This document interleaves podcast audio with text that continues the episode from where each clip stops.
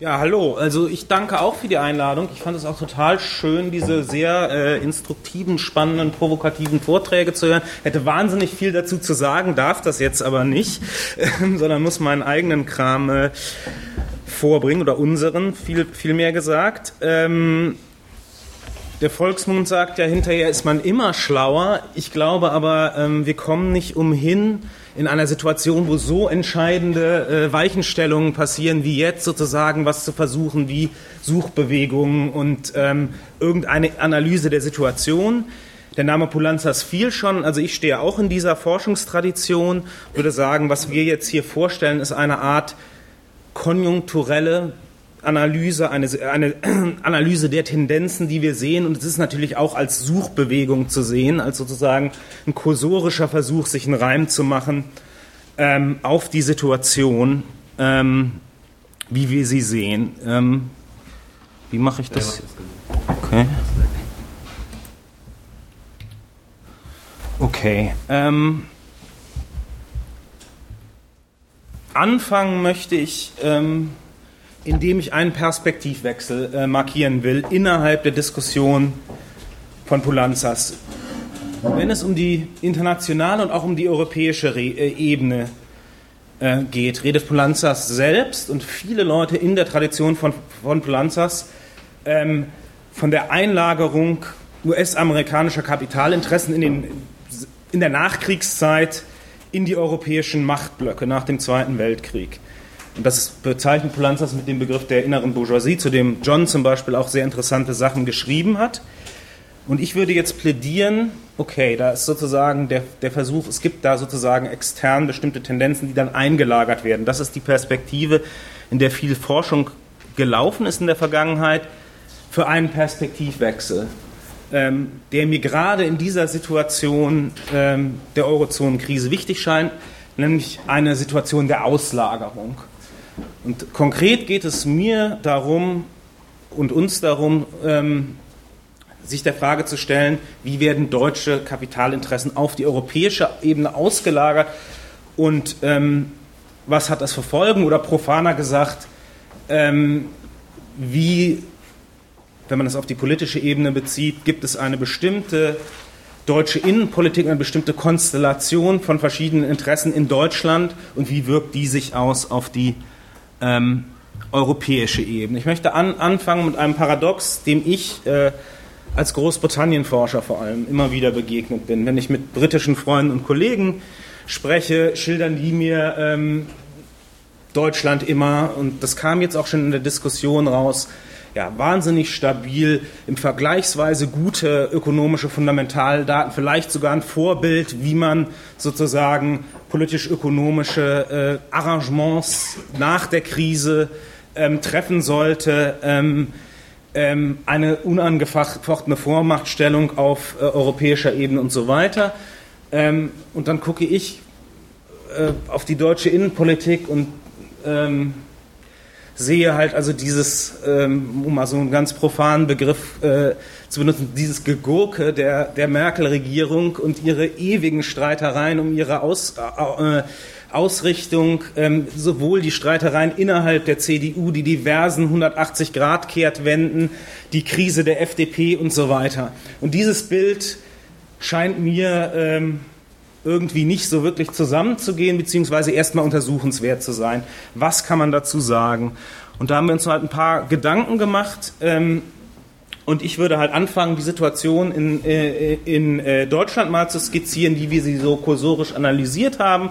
Und Jörg würde dann äh, ähm, sich mehr der Frage stellen, wie das dann sozusagen externalisiert wird. Also zunächst mal ähm, dominant sehe ich für Deutschland in ja, sicherlich den letzten 20 Jahren in etwa ähm, eine Strategie des Wettbewerb, Wettbewerbs. Ähm, äh, Ko Kooperatismus auf der ordnungspolitischen Ebene sind das so diese bekannten sozusagen deutschen ähm, Paradigmen, Geldwertstabilität, eine gewisse Industriepolitik, also Schutz der, der industriellen Kerne und der Exportindustrie, damit verbunden auch eine Exportorientierung. Ähm, was uns in der, äh, in der Orientierung auf Pulanzas aber auch immer, immer interessiert, ist die Frage, wie Klassenverhältnisse auf der politischen Ebene sozusagen gemanagt werden, reguliert werden, bearbeitet werden. Ähm, und da sehen wir dann ähm, die, die Einbindung qualifizierter Kernbelegschaften, ähm, was ähm, darüber funktioniert, dass es eine gewisse Arbeitsplatzsicherheit ähm, gibt, wenn man in den industriellen Zentren in Deutschland arbeitet, zum Beispiel in der Autoindustrie. Gleichzeitig ist aber auch erfordert eine Lohnzurückhaltung, die sozusagen auch ähm, immer unter dem ähm, unter der, der, Strategie der Wettbewerbsfähigkeit und der Exportorientierung Deutschlands zu sehen ist aber auch eine ganz massive ähm, Prekarisierung anderer Lohnabhängiger und Entstehung eines sehr großen Niedriglohnsektors ähm, mit den entsprechenden ähm, sozialen Tendenzen. Ähm, und mir scheint, dass es ganz gut zu fassen ist mit einem Begriff von meinem äh, akademischen Lehrer Bob Jessup, der halt von einem Two Nations Hegemonic Project redet, also ähm, einem ähm, Projekt, wo sozusagen eine Einbindung bestimmter Kerne funktioniert, ähm, aber an den Rändern eher, eher ein Ausschluss herrscht. Das führt mich uns dann ähm, zu der Diagnose, dass wir eine gewisse Festigkeit auf der Ebene der Ordnungspolitik haben. Also wir haben vergleichsweise gute ökonomische Fundamentaldaten in Deutschland. Das Wachstum ist im europäischen ähm, Vergleich ähm, halbwegs gut gewesen. Jetzt schwingt es wieder so ein bisschen ab, aber sozusagen ähm, wurde immer als äh, leuchtendes Beispiel, zum Beispiel auch in Großbritannien gesehen. Es gibt einen vergleichsweise starken Industriesektor, ähm, äh, auch wenn man das am Anteil am äh, Bruttoinlandsprodukt äh, festmacht ähm, was auch wiederum in einer Situation, wo es eine Finanzkrise gibt, ähm, äh, als wichtig gesehen wird. Und demgegenüber steht unseres Erachtens eine schwelende Krise ähm, der Klassenpolitik. Also es gibt mit Hartz IV eine Zersetzung des existenzsichernden Kerns des Sozialstaats. Es gibt den Niedriglohnsektor, den ich schon erwähnt habe stagnierende bis sinkende Reallöhne, egal in welchem äh, Bereich man guckt. Und unserer, unseres Erachtens hat das, äh, macht das was mit dem Parteiensystem. Ähm, das ist meines Erachtens was, was bisher relativ wenig diskutiert wird in, in, im Hinblick auf die Situation in Deutschland. Da scheint so eine schwelende Fragmentierung vor sich zu geben. Ähm, was wir sehen mit dem, dass sozusagen erst aus dem ähm, deutschen Dreiparteiensystem ein Fünfparteiensystem wurde und als man dann sozusagen dachte, das würde sich da stabilisieren, ähm, ähm, taucht die Piratenpartei als neue Formation aus. Ähm, und ich halte es auch überhaupt nicht für ausgeschlossen, dass es rechtspopulistische äh, ähm, ähm Formationen in Deutschland gehen, geben kann, die auf parteipolitischer Ebene erfolgreicher sind als die bisherigen Versuche. Ähm, und das scheint mir auszudrücken, dass es in irgendeiner Form eine, ähm, eine, eine Schwierigkeit bei der Organisierung von Zustimmung zu geben scheint. Und ich übergebe hier an Jörg.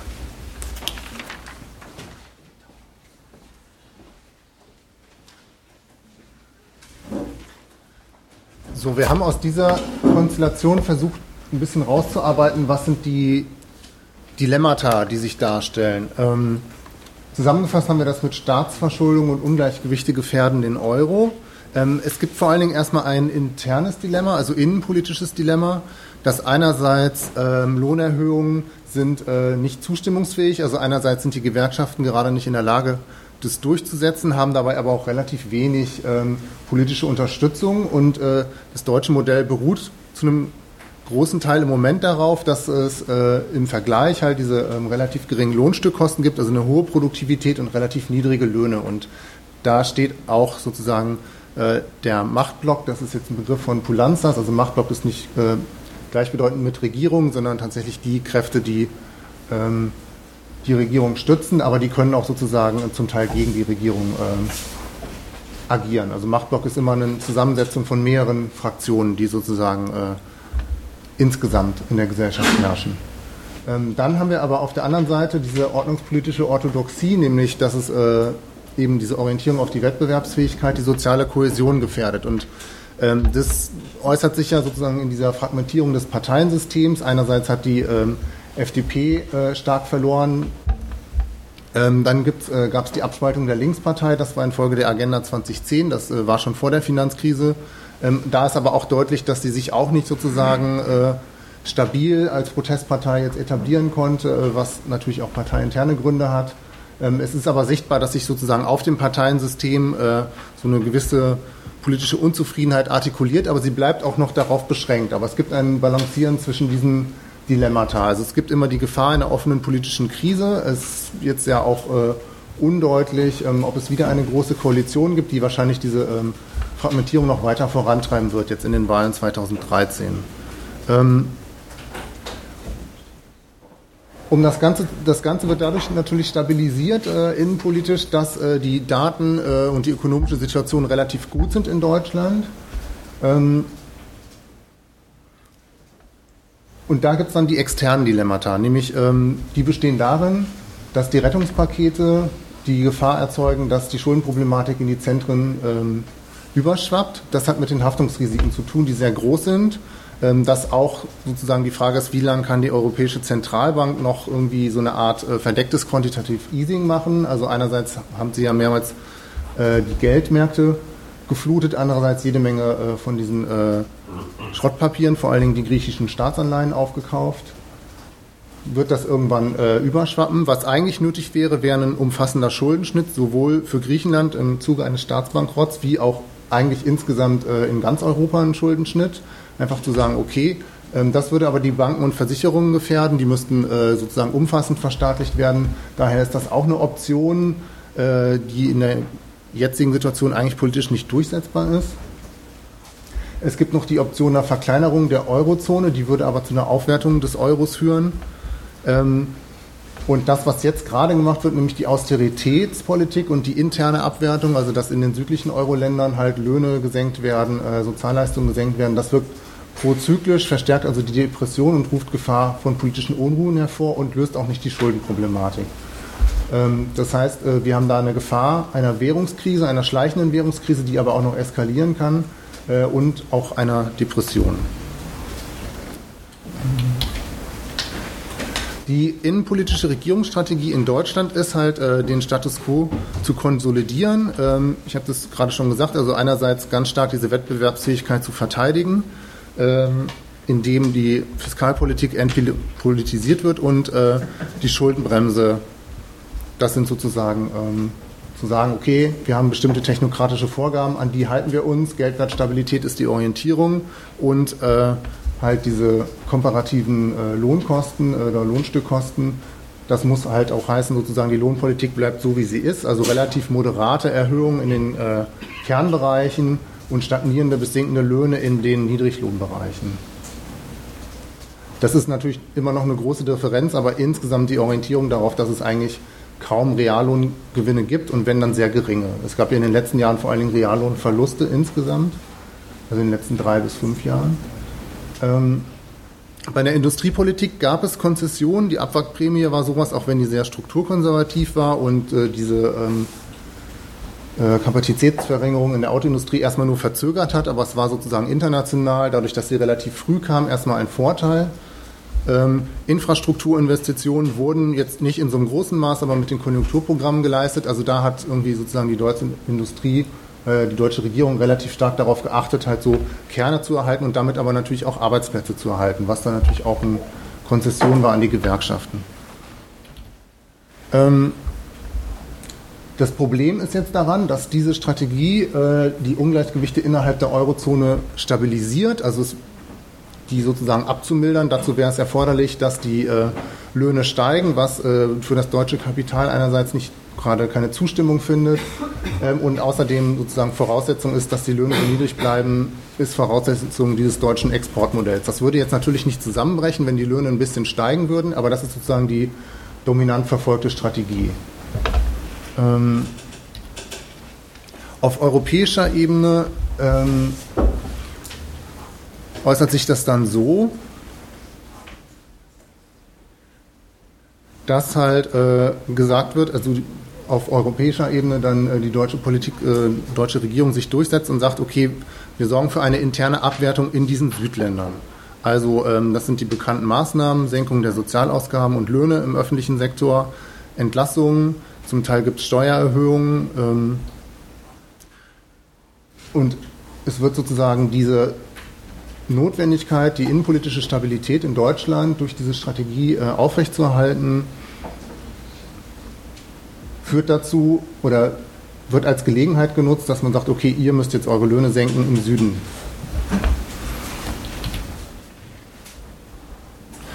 Ähm, dabei wird das deutsche Stabilitätsparadigma auf der europäischen Ebene durchgesetzt. Ähm, wir haben das schon gehört, dass diese äh, Verfahren dabei ausgeschaltet werden. Also man hätte eigentlich den Lissabon-Vertrag jetzt ändern müssen für äh, den Fiskalpakt, um den zu installieren.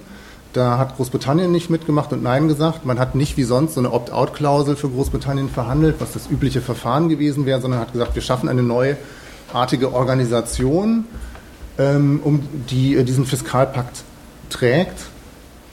Hm. Gut, das habe ich schon gesagt. Also ähm, die deutschen Kapitalinteressen werden dadurch ausgelagert, dass man dort die Löhne noch äh, stärker senkt. Das heißt aber auch, dass die Ungleichgewichte sich dadurch noch vergrößern, anstatt dass es eine Angleichung gibt. Ähm, es ist aber nicht so, dass sozusagen die Interessen der Bundesregierung des deutschen Kapitals sich da ungebrochen durchgesetzt haben. Da gab es jede Menge äh, Konzessionen, die gemacht wurden, was ja auch an diesem äh, dieses Mercosi-Duo kennzeichnet, nämlich dass man einerseits äh, die Rolle der EZB sich sehr stark gewandelt hat. Das hat ja auch zum äh, Abtreten des Chefvolkswirts äh, stark geführt, ähm, der da relativ spektakulär gesagt hat, okay, das mache ich nicht mit. Also einerseits hat die Europäische Zentralbank jede Menge, vor allen Dingen griechische, aber auch von anderen Ländern Staatsanleihen den Banken abgekauft. Äh, sie hat zweimal die Geldmärkte in erheblichem Ausmaß geflutet. Ähm, das ist unserer Meinung nach äh, eine Form des Quantitative Easing, was nicht so heißt. Ähm, und jetzt gab es diese Aufstockung des Rettungsschirms auf 800 Milliarden Euro. Da wurden jetzt natürlich bei den 800 Milliarden Euro zum Teil Sachen reingerechnet, die ähm, schon vorher da waren, sodass es so ein bisschen größer aussieht, aber trotzdem, äh, dass man jetzt ESM und äh, ESFF äh, gleichzeitig laufen lässt, ähm, ist auf jeden Fall auch eine Konzession, die die Bundesregierung nicht wollte. Das hängt natürlich auch damit zu tun, dass die französischen Banken in diesen Staatsanleihen noch erheblich stärker drin hängen als die deutschen. Ähm, und insofern äh, gab es da eine gewisse Konzession, die gemacht wurde, oder Konzessionen, die immer wieder gemacht wurden. So, jetzt beschleunige ich das, weil wir schon hinter der Zeit sind. Ähm, die Auswirkung auf Demokratie ist, dass es sich äh, auch stärker diese ökonomischen Ungleichgewichte einhergehen mit äh, politischen Ungleichgewichten, nämlich einerseits in den Zentren der EU äh, bleiben die parlamentarischen Verfahren formal bestehen, werden äh, hier und dort übergangen. Es gab jede Menge Eilverfahren. Äh, die Rolle des Parlaments, das wurde ja auch in Deutschland äh, ziemlich stark diskutiert, ähm, bei diesen Verfahren äh, hat sich verändert. Es gibt eine Entdemokratisierung der Geld- und Fiskalpolitik. Also auch der Fiskalpakt bedeutet ja auch für Deutschland, dass jetzt ähm, jedes Jahr ähm, ziemlich viel gespart werden muss. Also wenn der in Kraft tritt, wären das, äh, das hat jemand mal ausgerechnet, 30 Milliarden Euro im Jahr. Da ist ja auch die Frage, wo kommen die her? Und das läuft alles über den Fiskalpakt, weil auch Deutschland ja über diesen 60 Prozent Verschuldung liegt. Ähm, und es gibt eine Marginalisierung der kollektiven Interessenrepräsentation von Lohnabhängigen. Also man hat es gesehen in Frankreich in dem äh, Streik im Herbst 2010. Äh, übliche, das übliche Ritual, was in Frankreich abläuft, große Demonstrationen, ähm, dann lief es ja äh, sogar zwei Wochen unbefristeter Streik in einigen Bereichen. Es gab eigentlich gar keine Konzessionen, was so das Übliche gewesen wäre. Sarkozy konnte das einfach aussitzen. Äh, entsprechende Prozesse gab es auch in anderen Ländern. An der Peripherie der EU, also im Süden, ähm, ist es erheblich verschärft, die Auswirkungen auf die Demokratie. Es wird halt äh, direkt in Regierungsentscheidungen interveniert. Ähm, diese Entdemokratisierung von Geld- und Fiskalpolitik ist weitaus schärfer. Das Budgetrecht, was ja als Kern der parlamentarischen Demokratie gilt, ist weitgehend sozusagen ausgehebelt.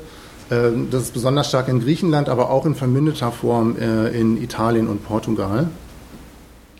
Und äh, dieses Einsetzen von Technokratenregierungen. Also in Griechenland hat man immerhin das durchgesetzt, dass jetzt die im November eingesetzte Technokratenregierung, dass da jetzt nochmal gewählt wird, ein halbes Jahr später. In Italien ist das wesentlich äh, später der Fall, dass da jetzt nochmal gewählt wird. Also man hat nicht gesagt, okay, Neuwahl, sondern äh, man hat gesagt, okay, wir setzen die jetzt erstmal ein. Ähm,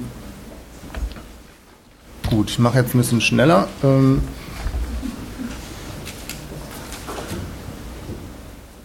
Gut, das ist jetzt sozusagen nochmal die Zusammenfassung. Man versucht halt äh, in Deutschland und in anderen äh, Zentren der EU eine Art Status quo zu erhalten der Demokratie, zumindest bei den Verfahren irgendwie, äh, auch wenn es jede Menge andere Exklusionen gibt, ähm, aber wenigstens bei den formellen Verfahren da äh, nichts zu ändern. Ähm, das geht aber damit einher, dass in den Peripherieländern relativ stark, starke Einschränkungen der demokratischen Mitbestimmung äh, sich vollziehen. So, vielen Dank.